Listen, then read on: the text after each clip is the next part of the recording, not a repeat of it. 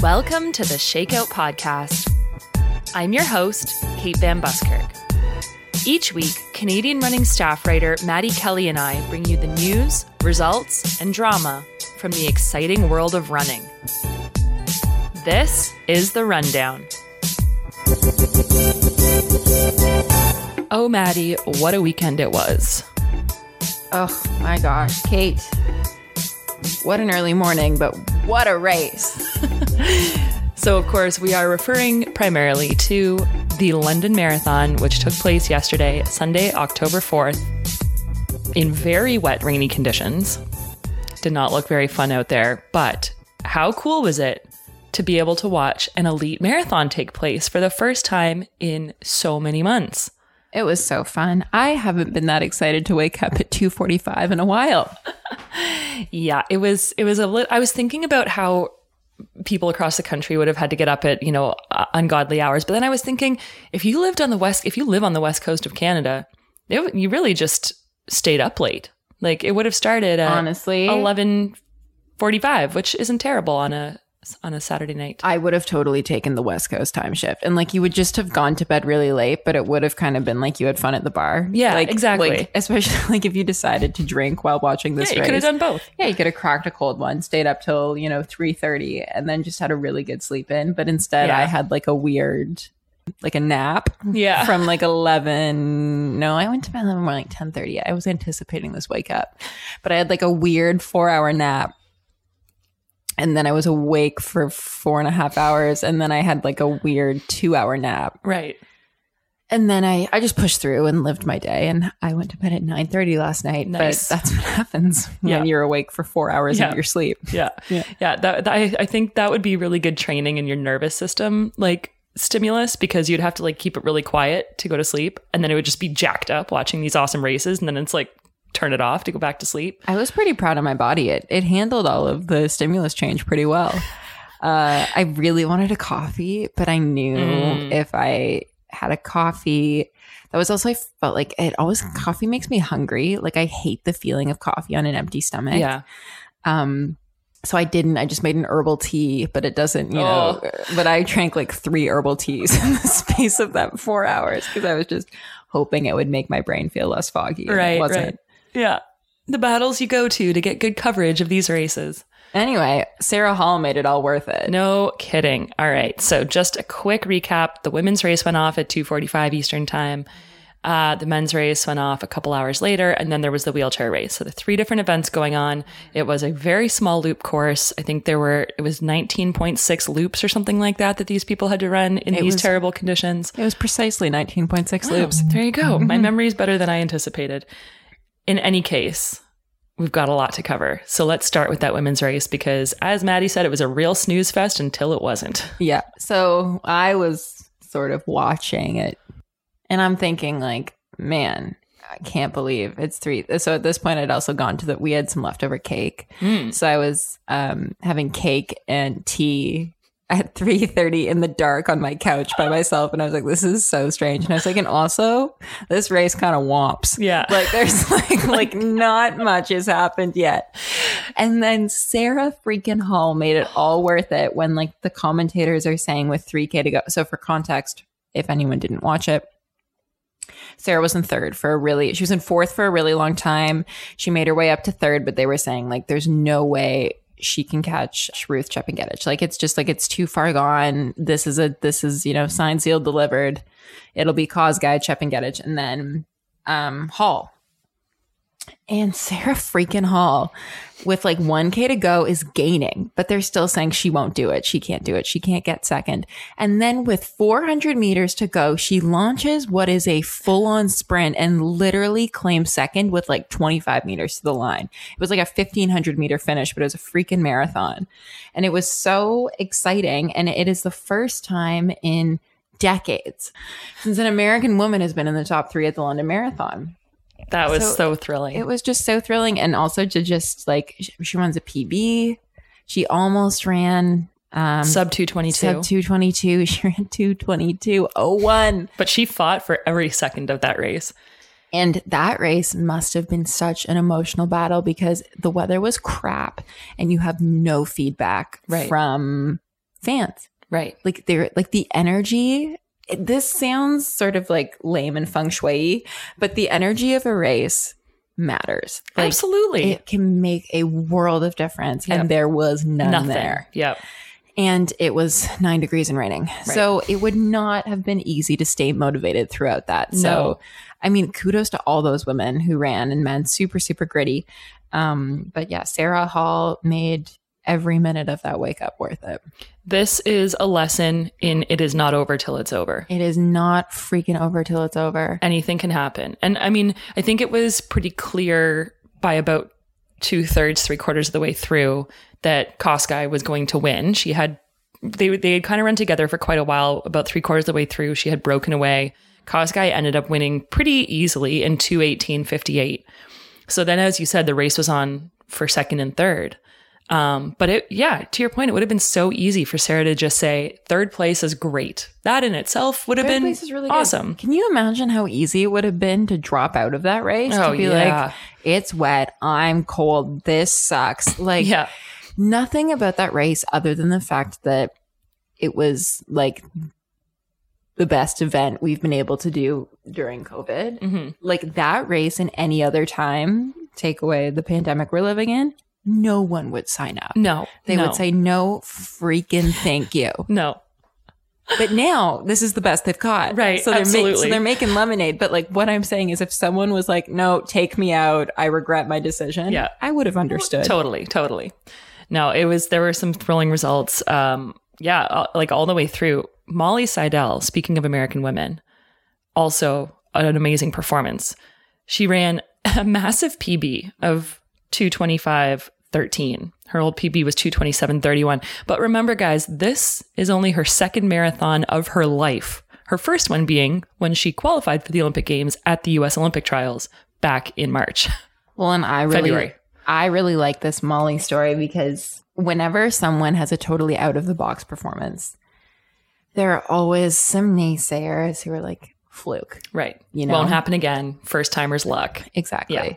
This ain't no fluke, No. ladies and gentlemen. Molly's an amazing marathoner, which I really, really like because I think, you know, I'm sure you've had it said about you before. I sure as hell know I've had it said Mhm. about me. And then there's this little thing that burns inside of you. Yeah. It's like, I'll freaking show you this Yeah. wasn't a fluke. And I love that Molly did it. And she's, she has every single right. She already had every right to be on that Olympic team, but this result is just one more, you know, vote of confidence that Molly is a hundred percent ready to Yeah. race an Olympic marathon. Well, and weirdly, this was kind of her, her first like international marathon because if her only other one was the US Olympic trials, yeah, this shows that she placed sixth in this very deep field, showing that she can hang with some of the best women in the world. Mm-hmm. And she's only going to keep improving. I know. She could lob off, you know, minutes more. So this is really, really exciting. Well, In for the the marathon, she's also quite young. Yeah, that's true. She's 27. hmm But she could continue to improve handsomely over the next little while. So, way to go, all the women um, in the London Marathon, but especially our American friends Sarah Hall and Molly Seidel. And then there were the men, and this is where things got exciting for the Canadians. So both Tristan Woodfine and Cam Levins declared shape of their life before this race. Yeah. And I was kind of calling Canadian record. You because were. When two people, when two Canadians show up and say they're in the shape of their life and they are fully confident in Olympic standard. And, one of them is the Canadian and one holder. of them is the Canadian record holder. You Right. go, all right, well, you know, let's Let's see. let's wake up and watch a Canadian record Yeah. go down. Anyway, that was not what happened, but nevertheless, Tristan Woodfine was able to secure Olympic standard, finish 14th place in 210.51, running a perfect marathon. Almost, so his split, he had a 12 second positive split. He ran a 105 half marathon followed by a 105 half marathon and So smart. so smart. and smooth and steady and just like m- mature. I mean, we've seen him improve in huge leaps and bounds over the last few years. So last year at the Scotiabank Toronto Waterfront Marathon, he ran a two and a half minute PB of 213.16. Mm-hmm. And then he shows up in London a year later, almost exactly a year later, and runs another two minute personal best, running that 210.51, a full 40 seconds under Olympic standard. So it shows that his maturity is paying off. Well, and I would also like to point something out about our Canadian marathon team. We are seeing a real changing of the guard in Canadian running right now. Totally. Like Dayna, Trevor, and Tristan, and probably Lyndsay. Mm-hmm. Like, is that two years ago who you would have and guessed? Emily Setlak? and Emily Setlak. Would you have guessed any of those people were on the Canadian marathon team? no, No way. Absolutely no way. no. And that's who it is right now, or who's in contention. Right. Who's in contention. Yeah. Well, Oh, and, sorry, Malindi. and Malindi. Malindi wasn't even on our radar. I remember in 2018, I texted my boyfriend after Houston, where she first ran, and I said, Have you heard of Malindi Elmore? And he was like, You dodo bird, Google her name. And then I realized that she'd run a 401 1500. It was 16 just, years ago. yeah, it was like, it was before my, you know, time. But um, I was like, I shoot, I guess I should have heard of Malindi Elmore. Anyway, like, yeah, she wasn't even running. No. She was doing triathlon for fun and having babies Yeah. like obviously training really hard but Right. anyway it's so cool to see completely new names in men's and women's hmm results and again a mm. canadian ran 210 yesterday and we're kind of like oh that's good. Yeah. what? We didn't have No, canadian like we didn't have canadians consistently running 210 ever in our history. Ever. No, I mean we were just talking about this, and and I'm going to preface what I'm about to say by saying that Eric Gillis and Reid Coolsaet really did a huge amount of work to pave the path for what our current Canadian marathoners, especially on the men's side, are able to do now.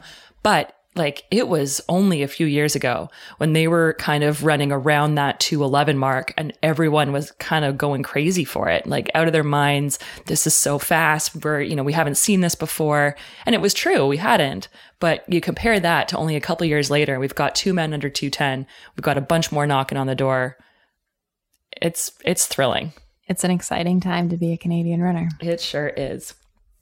Well, speaking of Mr. Cam Levins, our current Canadian record holder, we have yet to talk to him.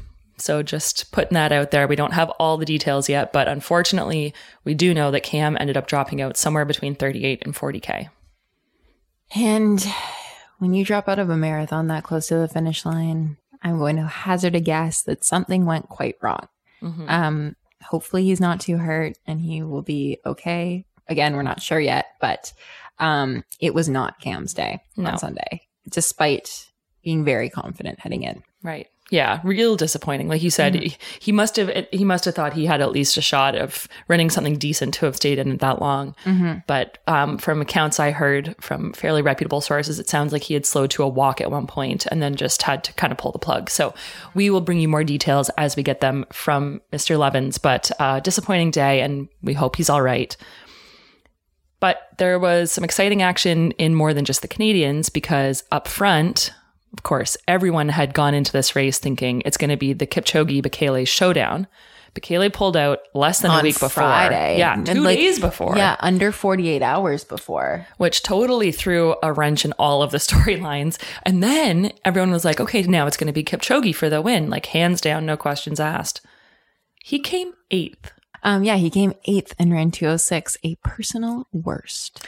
other than when he won in Rio. when he we- won in we- Rio, he ran we- 208. Yeah, we don't count being the Olympic champion. No. That's that's a chess. That's- that's, that's a a chess tactical match. Yeah, not yeah. a race. Um, it is honestly like you never. And I'm not celebrating someone's failure, but it is. I think it's important. Like he's he's mortal. He's human. He's human. like I like. Of course, he was held to an insane standard. Of Mhm. course, he couldn't win every race forever. No. There was going to be a day when he didn't, and And we found it. we found it. We watched it. We saw yeah, it. It, was happened. yesterday. Yeah. um and so you know well it's well it's disappointing because we all like him so much and root for him it's also just part of it everyone has a bad day Yeah. And it allowed for other really cool storylines to emerge. And in fact, it made like the, the front was very exciting because there was a big pack of guys together for pretty much the entire race. And it came down to a sprint finish between the top three. And I think there was only four seconds separating the top three, with Shura Kitata taking the victory. And then, of course, there was the wheelchair division. And again, incredible Canadian storyline, Brent Lakatos, who is relatively new to the marathon distance, he, he has a great background as a sprinter and sort of a mid distance athlete on the track, multiple time Olympic champion, Canadian record holder, ended up winning the London Marathon. And it came down to a sprint. So it really took him digging into all that past experience as a sprinter to be able to uh, to to cinch this victory because we talked about how there was only four seconds that separated the top three men in the running division. There were only six seconds separating the top six in the wheelchair division. So all six, and it, it, took until the very last lap, the last half of the last lap, I believe, for Brent to start pulling away a little bit. But he had to fight, and he, he ended up winning. And again, unfortunately, Josh Cassidy, who was our other Canadian wheelchair athlete, was supposed to race, but apparently he had some issues with some of his equipment and wasn't able to get that all worked out ahead of time. So he had to pull out. And in fact, he um, a decade ago won the London Marathon back in 2010. And so 10 years later, we have another Canadian winning. Moving on to some Canadian marathon results. You heard that right, a Canadian marathon. The Fast is Fun marathon ran in Waterloo over the weekend. 16 entrants and 10 finishers. That's not a great ratio. well, I think a lot of them were pacers because several of the DNFs we we know were there to, to pace for at least part of it. Because when you only have 16 people, you can't rely on a pack. Because that was across men and women. So yeah, I do I do think from looking at the results that a number of them were pacers. But yeah, so there were only 10 finishers. Um, but there were there was at least one person who was very happy with his result. So Chris Balestrini won in 217.05 and he ran a 4 second negative split. Yeah, we mentioned that with Tristan, how he ran an almost perfectly timed race. Chris, you can't get much closer than what Chris Balestrini did. No, over a two minute PB, too. Yeah. It's a 10 out of 10 day. However, for Melanie Myrand, who won the women's event in 238.14, it would have been a bit of a disappointing day because she thought she was in shape to run under 230. Right. And just again, for the record, Olympic standard is 229.30, and that was what she went into this race hoping for. Um, this hadn't occurred to me, but it, it makes sense that this actually would not have qualified her for the Olympics because it is not an official race given that there was not any doping control at the event. So even if she had run under Olympic standard, it would not have gotten her on the team. But really cool that she set this goal for herself of saying, I just want to be able to prove to myself that I can do it. Mm-hmm. Whether I end up on an Olympic start line or not is kind of a separate question. She doesn't even really seem to care if she gets to no. an Olympic start line. She's just like, I think I'm this fit. Right. And that's a nice round number to shoot for. So that's what we'll shoot for. Totally. And she ended up falling quite short of that, running 238.14. But again, just not her day. And she readjusted. She knew halfway through that she wasn't going to hit it based on her split. And she said, All right, let's try to run sub 240. Because, you know, again, I think some people would have just dropped out if they didn't think they were going to hit the goal. Maybe they want to see if they can get after it another time. Mm-hmm. Two things there. One, who knows when the next one's going to be? So you have this opportunity in front of you, you may as well take it. And two, good for her for just kind of readjusting the goals and not letting it freak her out and still getting the job done and calling it a good day. Mm-hmm.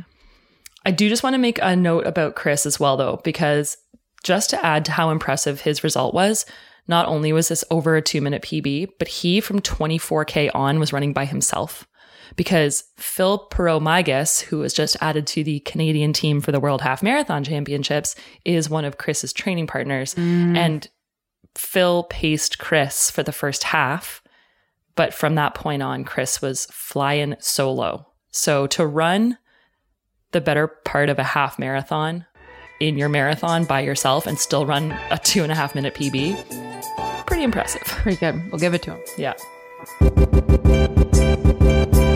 Moving on to some trail news, there was a new 48 hour American record set over the weekend by Marisa Lizak at the Three Days at the Fair event. Super cute name. Super cute name. And this isn't a women's record. No. This is an overall record. Really amazing. So it was previously held by Bob Hearn. And the previous record was 390 kilometers in 48 hours. Stunning. Marisa ran 391.87 kilometers, so 1.87K over the old record in 48 hours. That's pretty tight. That sounds straight up grueling. Mm-hmm. Well, and the big storyline coming into this race was all eyes were on. This was kind of the weekend of upsets in a way. Yeah, all eyes were on Camille Herron. Right. And I think, uh, unfortunately, Ms. Herron had to drop out um, after about 170K. But that left the door wide open for other people to come in and show their stuff. And Marisa Lizak did it. In some upcoming news, the fields have been announced for the Valencia full and half on December 6th, and they are strong. There are 10 men who have PBs of under an hour and the half, which is, you know, nice. And then several sub 220 women, plus Jordan Hasay, who has a PB of 220.57, and Joyciline Jepkosgei, who has who is a 2019 NYC winner. So that's a stacked ladies field. And Frig, I would like Jordan Hasay to run the American Marathon record. She's been talking about it, you know, for three years. But yeah, I hope she can do it because she's been talking about it for a very long time, and I would like to see her actualize that goal. Well, and I think she's probably looking for a little redemption after the US marathon trials where things did not go to plan for her. Or Chicago last Or year. She hasn't had a good race in a long time, actually. It's true. Yeah. I mean, you know, when your coach gets kicked out of the sport and your uh, group gets um, dropped by its sponsor and shut down, like it's been a, and then there's a pandemic and Right. it's been a She's tough- had some hurdles. Yeah, it's been a tough year. Yeah, for sure. But it would be great to see her come back on December 6th and uh, show us all what she's made of. Other things to look forward to. Uh, This coming Thursday, October 8th, is the NN Valencia World Record Day on Thursday. And this is where Joshua Cheptegei is going to attempt to break Kenenisa Bekele's 10,000 meter world record set 15 years ago in 2617. That is a fast world record. No wonder no one's touched it in 15 years. But we have it on good authority that it is getting smashed. Well, Cheptegei has already proven himself multiple times over this year. So if he can keep this energy going, keep this mojo going, he's, I think, going to give us something to be dazzled with. Razzle dazzle. Razzle dazzle. But he will not be wearing one of the many shoes that are now coming out that are not compliant with World Athletics rules. Tell us about this, Maddy. This is interesting that companies are choosing to do this. So, Kate, let me tell you a little something. Something. I was testing a pair of shoes recently, and I was wearing them and thinking, "Whoa, mama, these are tall." And like most shoes are tall these days. Anyway, I was thinking these were like tall, tall, like roll your ankle kind of tall. And I asked about the stats, and the stack height was 42 millimeters. And I said, that's not World Athletics compliant. And they said, no problem. They're training shoes, not racing shoes. And I said, interesting. Mhm. And then I was on the phone with another shoe company who said they, in spring 2021, they're coming out with a shoe also with a stack height over 40 millimeters. Again, training shoe, not a racing shoe. So I think when World Athletics put out these rules saying that you could not race on the road in a shoe higher than 40 millimeters, they kind of thought, great, we stopped them. But there's nothing about training because you Right. can't enforce training Oh, rules. of course not. So companies are starting to make training shoes that exceed the 40 millimeter stack height limit. I assume because the cushioning is superior for runners' legs and they can probably train more consistently and injury free because they're Hmm. less beat up after a session because they're running on uh, fast marshmallows. Right. So, anyway, just, you know, be careful going forward when you're buying racing shoes because, I mean, the, the first shoe I tried was the Nike Tempo Next Percent, which before I learned this about the stack height, I would have absolutely said race in the shoe. If you're looking for Mm. like a budget Alphafly, Right.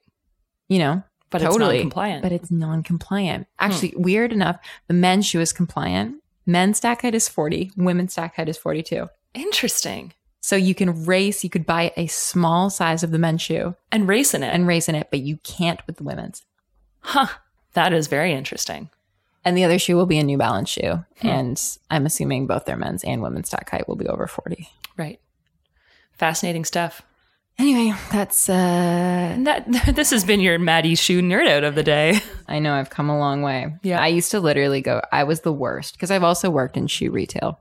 So I know what being the worst is Yeah. because I worked at you've also Oh, you yes. were a running room employee. I was also before that, not to knock them because they're a you know a great Canadian store, but I was also a Sport Chek employee. And let me tell you, people who come into Sport Chek are and buy running shoes are not always runners. At least at the running room, they're often runners coming in. Yeah, I was working at a run specialty, so I th- they were mm, almost always runners. Yeah. But honestly, I kind of liked the people who weren't better. Like the ladies who came in and were like, I want the prettiest one. I want the prettiest one. I was like, oh my gosh, I get it. Yeah. I used to do that too. And then if I would say, are you a runner? And they would go like, no, not really. I go to the gym. And I'd be like, even better. Yeah. Because if they were a runner, then you'd have to have the Talk battle out of it. about like, you know, no, you can't wear spikes on the treadmill. Right. You know, like, yeah. but if the person was, you know, just looking for a, like a, you know, a structurally sound shoe to wear to the gym, they could really buy whatever they wanted. Mm-hmm. Right. And so then it was just fun helping people pick out like cute shoes and clothes to go with it. So you became less of a running shoes specialist and more of a personal shopper at that point. Hundred percent. Nice. No, we would when we had that kind of a person come in because um, I met my boyfriend working there, and he's a big shoe nerd, nerd in general. And so when we got a very technical person, I'd be like, "You, Jeremy's going to help you." and then if he was talking to you know a person who was more interested in the look, he'd be like, "Let me get my colleague Maddy." but look who's the nerd now, folks. Yeah, there you go. Anything exciting going on in your life, upcoming or over the weekend, Miss Madeline Kelly? I'm doing a track workout tonight. Oh, that is exciting. Yeah. Cool. Do you know what it is? Uh huh. Do you want to share with the class? Sure. Two sets of one kilometer, 800 meters, 600 meters, 400 meters. Ooh, Do it again. I don't know paces. I don't know rest, okay. which means it can really change. Yeah. Those two things change everything. right. Um, but yeah, that's what I'm doing. I like when the uh when the ladders descend. Oh yeah, the, The ascending ladders are no awful. bueno. Yeah, Yeah. no, no. Oh, You can tell that we're uh, mid distance runners. Well, that's fun. do you have anything exciting coming up? We're less than a week away from Canadian Thanksgiving. That's lovely. Mm, I'm a big Thanksgiving fan. Me too. The leaves, at least in southern Ontario, have been beautiful. Went for a hike over the weekend, thoroughly enjoyed that along the Niagara Escarpment. And that actually segues well into a little plug that I'm going to give for our upcoming episode later this week with John Pockler, who just set the new fastest known time, or FKT, on the Bruce Trail, which runs from Tobermory, Ontario to Niagara. Um, and that was a really fun interview. So tune in, listeners, later this week for that interview uh, and consider getting out for a trail run or a hike if you also have beautiful weather and leaves to look at. Good luck in your track workout tonight, Maddy. Thank you very much, Kate. I will report back Please do. with success or failure. and in the meantime, for your week in review, I'm Kate. And I'm Maddy. We'll do it all again next week.